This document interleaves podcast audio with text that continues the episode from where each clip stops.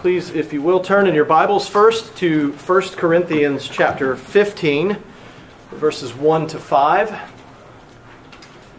It's our scripture reading this morning 1 Corinthians 15, verses 1 to 5. And then our sermon passage today is Galatians chapter 3, verses 1 to 5. We'll begin reading at chapter 2, verse 15, just to uh, gain a, a greater context. Our sermon passage uh, particularly focus on, focuses on chapter 3, verses 1 to 5 of the book of Galatians. So again, 1 Corinthians 15, 1 to 5, and then Galatians 3, 1 to 5, but I'll start reading at chapter 2, verse 15. Brothers and sisters, just to remind you that this is the very Word of God. This is the breathed out Word of God. There are many people who go in search of God's voice. They want to hear what He has to say to them. This is the Lord speaking to you and to me. And it is deserving of our full attention now as it is to be read. 1 Corinthians 15, verses 1 to 5. Now I would remind you, brothers, of the gospel I preached to you, which you received, in which you stand and by which you are being saved if you hold fast to the word I preached to you, unless you believed in vain. For I delivered to you as of first importance what I also received that Christ died for our sins in accordance with the Scriptures, that he was buried, that he was raised on the third day in accordance with the Scriptures, and that he appeared to Cephas and then to the twelve. Now, turning, if you will, to Galatians 3 beginning at verse 15 and reading through verse 5. We ourselves are Jews by birth and not Gentile sinners. Yet we know that a person is not justified by works of the law, but through faith in Jesus Christ. So we also have believed in Christ Jesus in order to be justified by faith in Christ and not by works of the law. Because by works of the law, no one will be justified. But if in our endeavor to be justified in Christ, we too were found to be sinners, is Christ then a servant of sin? Certainly not. For if I rebuild what I tore down, I prove myself to be a transgressor. For through the law I died to the law, so that I might live to God. I have been crucified with Christ. It is no longer I who live, but Christ who lives in me. And the life I now live in the flesh, I live by faith in the Son of God who loved me and gave himself for me. I do not nullify the grace of God, for if righteousness were through the law, then Christ died for no purpose. O foolish Galatians, who has bewitched you? It was before your eyes that Jesus Christ was publicly portrayed as crucified. Let me ask you only this. Did you receive the Spirit by works of the law or by hearing with faith? Are you so foolish? Having begun by the Spirit, are you now being perfected by the flesh? Did you suffer so many things in vain, if indeed it was in vain? Does he who supplies the Spirit to you and works miracles among you do so by the works of the law or by hearing with faith? This ends the reading of God's holy word. Let us pray. Our gracious God, again, we've already prayed this, but again, we offer to you our thanksgiving for your word. We're thankful that we can sit and hear it read to us. What a privilege it is, O oh Lord, to be in possession of your word, to read it, and to hear it read as a body. We pray that your Spirit would be with us now, that He would guide us as your word is preached. We pray for His blessing upon the preached word that he would guide the one who preaches, and that he would give understanding to all of us who hear. And we pray this in the name of our Savior, Jesus Christ. Amen. Now, in the passage that I just read to you prior to our sermon passage, chapter 2, verses 15 to 21, Paul makes the point that even Jews like himself, like Barnabas, who had preached the gospel to the Galatian Gentiles, even Jews like himself and other Jewish believers, Jewish Christians who were raised from birth in the law, even they know that a person is not justified by works of the law, but through faith in Jesus Christ. Now, why is he reminding them of this? Well, if you remember anything about the book of Galatians, this letter to the Galatian churches, you'll remember that, that they were in serious trouble. It was a group of, of Gentiles, and perhaps Gentile churches. They had been uh, they'd come to faith in Jesus Christ, through the preaching and the teaching ministry of Paul and Barnabas, and perhaps others, but at least those two. And they now had reached a crisis point. He's writing then to a primarily Gentile audience, and he finds it very strange that these brothers and sisters in Christ who weren't raised in the law from birth, that they are now trying to put themselves under the law. And it's under the law by, with, in relation to justification, that they believe that somehow they are going to merit salvation. It's as if justification by grace through faith, that it has been tossed out.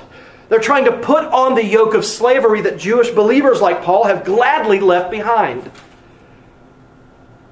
Paul was no longer trapped by a religion of works based righteousness, and he wants to prevent others from falling into it. And he cannot believe what he's seeing among these brothers and sisters, what he's hearing about among these brothers and sisters in the churches at Galatia. And so in our passage, he reminds them of not the works, but the work that saved them. It was a reminder because they already knew about it, but they were forgetting. When Paul was among them, when he was there in Galatia, when he was preaching to these people, he painted a portrait for them. It wasn't done on paper or canvas, it wasn't done with ink or oils. He painted a portrait for them with words through the preaching of God's word. And this portrait that he painted for them, it was a portrait of Christ crucified. This was the answer to the Galatians' infatuation with works righteousness. He's pointing them back to the portrait that he painted. He's pointing them to Christ's works righteousness. Because it is by his works, not theirs, that they have been counted as righteous. As we make our way through the sermon today, brothers and sisters, I would ask you to, to keep this thought in front of you. The Holy Spirit, by the power of God's Word, has set you free from enslavement to sin. Do not fall under the spell of the law. Again, the Holy Spirit, by the power of God's Word, has set you free from enslavement to sin. Do not fall under the spell of the law. The sermon this morning is, a, is faithfully a three pointer. And the first point is a portrait of Christ. The second, alive by the Spirit. And third, bewitched but not forsaken. So, again, the first point, a portrait of Christ. The second, alive by the Spirit. And the third, bewitched but not forsaken. So let's now consider the first uh, section of the sermon, a portrait of Christ. In the beginning of chapter 3, Paul writes, O you foolish Galatians, who has bewitched you? The tone in this verse is very similar to his tone in chapter 1, verse 6. In fact, he holds this tone, he sustains this tone throughout the letter. He, he there in chapter 1, verse 6 expressed his a, a, astonishment at how quickly the Galatians were deserting the grace of Christ and turning to a different gospel. A different gospel, which he describes as not a gospel at all. He can't believe how they have turned from the truth. Who has bewitched them? He, he asks in our passage. And F.F. F. Bruce, he translates the word in the ESV bewitched, he translates that as hypnotized in his commentary. And, and I think we could, we could get that, that being bewitched, being hypnotized, these are two similar concepts. Now, I don't know what you think about hypnosis. I would have described myself as a, as a, a hypnosis skeptic prior to the time that I spent in, in, in the military overseas in Bahrain. And, and while I was there for that year, uh, there was, a, there was a, a British pub, the Warbler, uh, that British expats and uh, service members would go to, and it was only a. It was actually kind of nice. We had a little sticker on our ID, uh, and if you had the sticker, you could get into the pub. If you didn't have the sticker, say you were one of the poor uh, sailors uh, from off of the ships that would frequently come into port there in Bahrain, uh, you couldn't get into the Warbler. it was just a select few, and, and we, we few and we proud. We were very proud of that. There was a British pub there that we would frequent, and they quite often would have these entertainment acts that would come, and they had a little stage in one corner of the, of the pub. And one time they had a, a hypnotist come and do a show. And in many ways, it resembled what would have been a sort of a magician's show. Um, now, thankfully, I was skinny as a rail then. You might not be able to picture that now. Uh, I wasn't portly uh, in the way that I am today. Uh, but I say that because the most muscle bound Marine in our platoon, if not the whole company there in Bahrain, who happened to be at the pub that, that night, he was picked uh, among eight or nine others who were there uh, to go up on the platform to be hypnotized. And again, I, I would have been a, an avowed hypnotist skeptic. But I could not believe what the hypnotist made this Marine do. He had no idea what he was being made to do because he was the most muscle bound, because he was the biggest guy up on the platform there. He was utterly humiliated, but he didn't know. He sincerely did not know. And the only way that he found out was, was because there happened to be a Marine in our platoon. Now, now, bear in mind, and especially those of you who are a little younger, uh, that back in the late uh, 1990s, early 2000s, there weren't such things as cell phones with cameras built into them. But this Marine, I think he was a, a private first class or a lance corporal, he, he had a, a, a video camera uh, that he took with him about everywhere, and he, and he videoed it. And this poor Marine, the muscle bound Marine, uh, who had been humiliated, who knew nothing about what happened to him, when he watched the video the next day, he was brought to tears. He could not believe what he was made to do on that stage in front of 100, 200 people. He had no idea. He was under the spell of this hypnotist. And again, it's not magic. He didn't do anything. And there are lots of studies that have been done on hypnotism, and you could be a susceptible person, and, and all kinds of things. And, and in some ways, uh, modern uh, American church worship, uh, uh hopefully not here at Mid Cities or in the OPC, but uh, there, there's, a, there's a type of almost a, a hypnosis that people can fall under uh, in certain types of worship services. I couldn't believe what the hypnotist made this Marine do. He was the biggest, tough, toughest Marine in the platoon. He couldn't believe what he was made to do. And similarly, Paul cannot believe what the Galatians are now doing. How quickly they're abandoning the faith.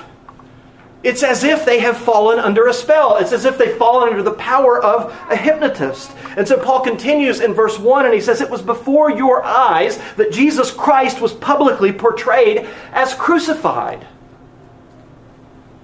Before your eyes, you saw him, and now you are abandoning the crucified Christ. You're abandoning the work of Jesus Christ for your own works in favor of your own good deeds. And so Paul is taking them back to that first, that first time that they encountered Jesus Christ on the cross. But, but think about this for a moment. None of the readers of this letter that Paul is writing to the Galatian churches, none of them were present at the crucifixion. They, did, they didn't see him. And he's obviously not referring to a, a photograph of, of Jesus on the cross. So, what is he talking about when he says that Jesus was publicly portrayed as crucified? Well, Martin Luther, in his commentary on Galatians, he says said that Paul means here a verbal picture painted before the hearer's eyes. It's a vivid description of the crucifixion of Christ. Jesus has been portrayed to them as crucified through words. And our own J. Gresham Machen paraphrases, it, uh, paraphrases Paul in verse 1 this way. He, he's paraphrasing, he says, The story of the crucifixion was made so vivid as though a great picture of Christ on the cross were being held up before your eyes. Now, they didn't have obviously they didn't have cameras, they didn't have video record camcorders back in that day, but they had they had the ability to draw, they had the ability to paint, they had the ability to make uh, statues or icons of, of various uh, forms. Paul says none of that is what happened. He didn't come into Galatia when he was on that missionary journey toting a big uh, statue of Jesus on the cross. Instead, he depicted Jesus on the cross with his words through preaching. And Paul himself in 1 Corinthians chapter 1 verse 18 describes the gospel as the word of the cross. Paul here is reminding the Galatians of the centerpiece of the gospel, the agonizing death on the cross of Jesus Christ, the incarnate Son of God. He's reminding them of what first drew them to faith in Christ, the preaching of the gospel by Barnabas and himself years before. He's drawing them back to that, to that firm foundation of the Christian faith that was established by God's word being proclaimed to them. Now, this begs the question, I think why would God make preaching to be one of the primary means by which He grows His church? That's the biblical way. That's what the Bible teaches. That's what Paul teaches in most of his letters. Why would God entrust the sacred gospel to mere men? It seems like he should have, should have chosen angels like Gabriel or Michael to proclaim the good news. Instead, he chose men like Paul, who did not preach with words of eloquent wisdom so that the cross of Christ would not be emptied of its power, as he said in 1 Corinthians 1.17. And so it is with words that Paul painted a picture of Christ words, and specifically the word, has primacy in the church. Now, we are an image based society. We are an image saturated society. We give preference to the image over the written word, the spoken word, the preached word. We do this all the time. I mean, you don't have to raise your hand, but how many of you prefer to watch the movie rather than read the book? Sometimes the movie, occasionally the movie's better than the book, but most often it's the other way around. But we're a society that is, that is we place the primacy on the, the visual image. That is not what the Bible does. The Word is primary, the Word is central. And so it's a portrait of Christ that was heard rather than seen. And it is ordinarily the hearing of God's preached word that leaves, leads to saving faith. As Romans 10:17 says, so faith comes from hearing and hearing through the word of Christ. It seems like such an inefficient method. But God in his infinite wisdom chose the meekness of the preached word as his primary means, not the only means, but the primary means to call people to saving faith in Jesus Christ. That brings us to the second point alive by the Spirit. In verses 2 through 5, Paul asks a series of rhetorical questions centering around a single subject, the Holy Spirit. he asks there, Let me ask you only this Did you receive the Spirit by works of the law or by hearing with faith? You see, Paul understands that, that it wasn't the works of the law that got them into the kingdom. It wasn't the works of the law, they're working, they're, they're keeping the law that, that, that made them justified. And it's, it's not their keeping the law, their works of the law that's going to keep them justified. He's drawing them back to their birth, uh, the, the birth of their faith in Jesus Christ. He's reminding them of their receiving of the Holy Spirit and what caused the Spirit to come to them. Paul is reminding the Galatian churches of the origins of their faith in order to prove to them the uselessness of the law in salvation. The keeping of the law, Paul is saying, cannot save you. It didn't justify you, and it's not going to keep you right with God. Now, the miracles that Paul speaks of in verse 5, just skipping down there for uh, just briefly, those miracles that he speaks of, they are proof that the Holy Spirit was given to them. And that was long before they were told they needed to observe the law in order to be saved. They were Gentiles. They weren't raised in Judaism, but they had Judaizers who would come in. And that's exactly what they were teaching. Do you remember Peter was, was rebuked by Paul? Because he too was coming a bit under the sway of these Judaizers. At one time, he freely sat with uh, the Gentiles. He ate with them. He wasn't observing uh, the, the, the, uh, the, the, the dietary restrictions of Judaism any longer, except when the Judaizers came. And then Peter seemed to give it up. And Paul rebuked him. It was the Holy Spirit who made them alive in the first place. And as Paul says in verse 2, they received the Holy Spirit by hearing the word with faith. They had those ears to hear that Jesus talked so much about during his public ministry. Now, this answer to the first question that Paul asks in verse 2, it's obvious to the Galatian readers, it should be at least. Of course, they received the Holy Spirit by hearing with faith, not by works of the law. And Paul hopes to convince them that each of his other questions will be answered in a similar way. In verse 3, he asks, Having begun by the Spirit, are you now being perfected by the flesh? And the hoped for answer here is no, just as we are made alive by the Spirit, we are also perfected by the flesh. That's sorry, perfected by the Spirit, excuse me. That's a big mistake to make. Perfected by the Spirit. Ask the same question of you and of me. Are we who were begun by the Spirit, are we perfected by our works of the flesh? No. He asked in verse 4 Did you suffer so many things in vain? And he hopes that they will respond, We have suffered many things for the sake of the gospel, because through hearing it and not through the works of the law we were saved. What Paul is saying is that if they are now resorting to works, to a works based religion, in other words, if they're, if they're reverting to the Judaism of Paul's youth, even though that was not their youth, if that's what they are doing, then they have suffered all that they have suffered as Christians in vain. It means that they did not truly believe at the beginning. And then in verse 5, Paul asks, Does he who supplies the Spirit to you and works miracles among you do so by works of the law or by hearing with faith? And he's hoping there for them to respond, By hearing with faith, not by the works of the law did God do these things. In other words, they're, they're keeping the law didn't prompt the Spirit to come along and do what he did. He's repeatedly, t- repeatedly taking them back to the basics. He's reminding them of who they are in Christ Jesus and of all that the Spirit has done in and among them. They had gotten away from the simple truth of the gospel. They had traded it in for a sophisticated system of self reliance, a salvation based on their own works instead of the finished work of Christ. And, brothers and sisters, we do the same thing today.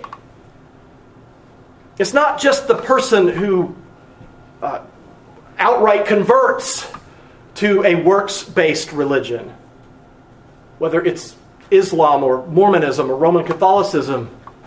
It's not just that person. We too, sitting in this room, we have the same tendency because we forget that everything needs to be that that needs to be done for our salvation was already done for us by Christ on the cross.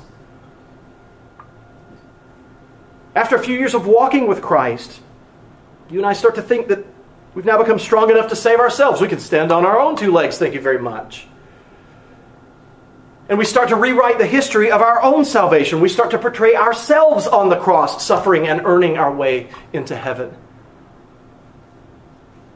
And then we do and we do and we do until we've heaped up a big pile of works that does nothing, nothing to save us from our sinful estate. And against all of this, Paul says, no, it is Jesus who has saved you. It is the Holy Spirit who has made you alive and who is now making you perfect. It is all the work of the Lord. It's all the work of His Spirit as He applies the work of the Lord to you. It is not what your hands have done or are doing that saves you that makes you right with God or keeps you in a right relationship with God. It is the work of Jesus Christ. That takes us to the third and final section bewitched but not forsaken. What has happened to the Galatians? What, what would cause Paul to yell, Oh, foolish Galatians, what has bewitched you? Well, something has indeed bewitched them. It's not that someone literally had cast a spell on them or hypnotized them. Instead, they have come under the influence of the Judaizers, as we've already mentioned.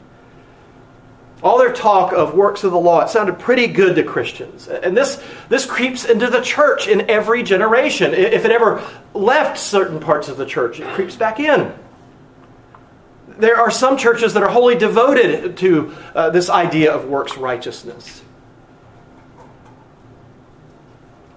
These people were being led astray, astray by this false teaching that had crept into the church. Bewitchment can take on many different forms. For Adam and Eve, it was the words of Satan that bewitched them. He enticed them to think that they could be just like God by disobeying God's command. For Samson, it was confidence in his own strength that bewitched him. He thought he was strong enough to protect himself from the schemes of the Philistines and the wiles of Delilah. For David, the power of being king had bewitched him, and so, uh, so that he was unwilling to resist the sinful desires that were there in his own heart when he gazed upon Bathsheba. Bewitchment takes many different forms, and you and I are susceptible to it because we rely on ourselves rather than on God. And the bewitchment of the Judaizers is still present in much of the church today. Why? Well, in some cases, it's those purveyors of a works righteousness. They come around and they want to add to Christ's works your works. They want to add to faith in Jesus Christ faithfulness to Jesus Christ. They want to add these things to it. And the Bible has no place for those things. We think that we can rely on our own strength. We think that we can rely on our own intelligence, our own ability. And so we are easily led astray. But you, brothers and sisters, you have been given the Holy Spirit, like the Galatians. You have been made alive in Christ. You have died to the flesh and to the law. And you have something that the Galatian believers did not have. Though they had the Apostle Paul they had met him in person, they, they, they, were the blessed recipients of his letters. They did not have God's complete word in per, permanent written form the way that you and I do. And just as God spoke, through da- spoke to David through Nathan, just as God spoke through uh, to the Galatians through Paul, so God speaks to you through the Bible. It is His Word. But like the Galatians, you've got to hear. Like the Galatians, you have to be made able to listen. And so when you read, O foolish Galatians, you've got to hear, O foolish me. You and I, we have to be willing to put ourselves in the ugly places of, described in Scripture and not just identify ourselves with the so called heroes of the faith. In fact, all of the heroes of the Bible except for one, Jesus Christ, all have big blemishes on their records. And so when we read this passage this morning, did you hear it as if Paul was speaking to you? Are you aware of how easily you can be led astray, how easily you can be bewitched? Paul wrote this letter to the churches of Galatia. These were believers whom he was describing as foolish and bewitched.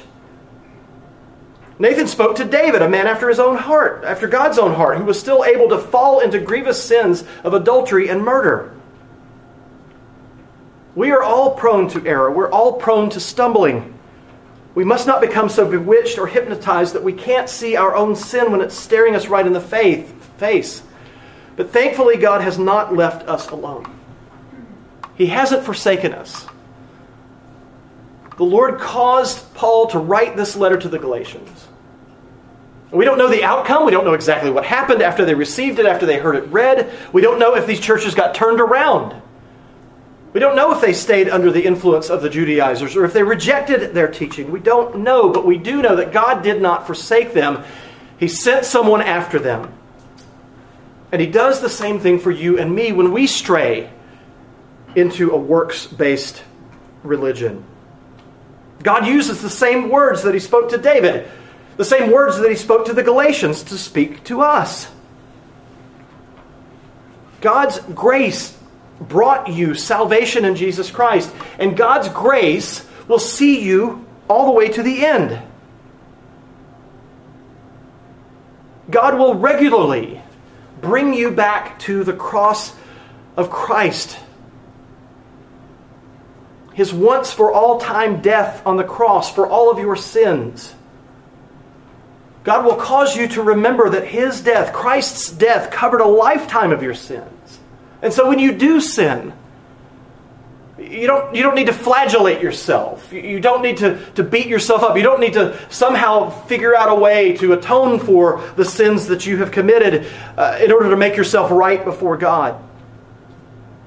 Christ's death never stops being effective for those who trust in Jesus Christ.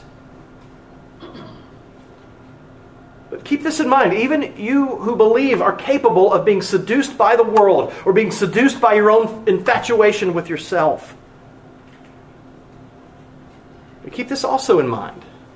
That just as God's word, by the power of his Spirit, brought you to salvation in Christ, so his word has the power to wake you from your slumber, to shake you out of your enchantment, to bring you out from under whatever it is that bewitches you. Because when you and I, when we are unfaithful, and we always are to one degree or another, God is always faithful. When our faith weakens, when it wanes, when we go through hardships and face severe doubt and questions, we need to remind ourselves that God is always faithful to his people, to those who belong to him. Why? Because before you ever knew him, he knew you. Before the foundations of the world, in love, he predestined you despite all of the heinous sins that he knew that you would commit, he set his love upon you. And he sent his son in love to live for you, to die for you, and to be raised again for you. And that is the promise for all who believe in the Lord Jesus Christ. And that, brothers and sisters, is good news. Let us pray. Our gracious God, we thank you for this good news. We thank you that it is not our works that save us, it's the work of Jesus Christ. It's his obedience to your commands. His obedience even to the point of death on the cross. We pray, dear Lord, that we who may be bewitched in some way or other, we who may be tempted by the theology of the world, of a works based righteousness. We pray, dear Lord, that you would wake us up from this spell, that you would call us out and remind us of the salvation that is ours as a free gift, not based on any works that we have done. We thank you for this salvation in Jesus Christ. We pray this in his precious name. Amen.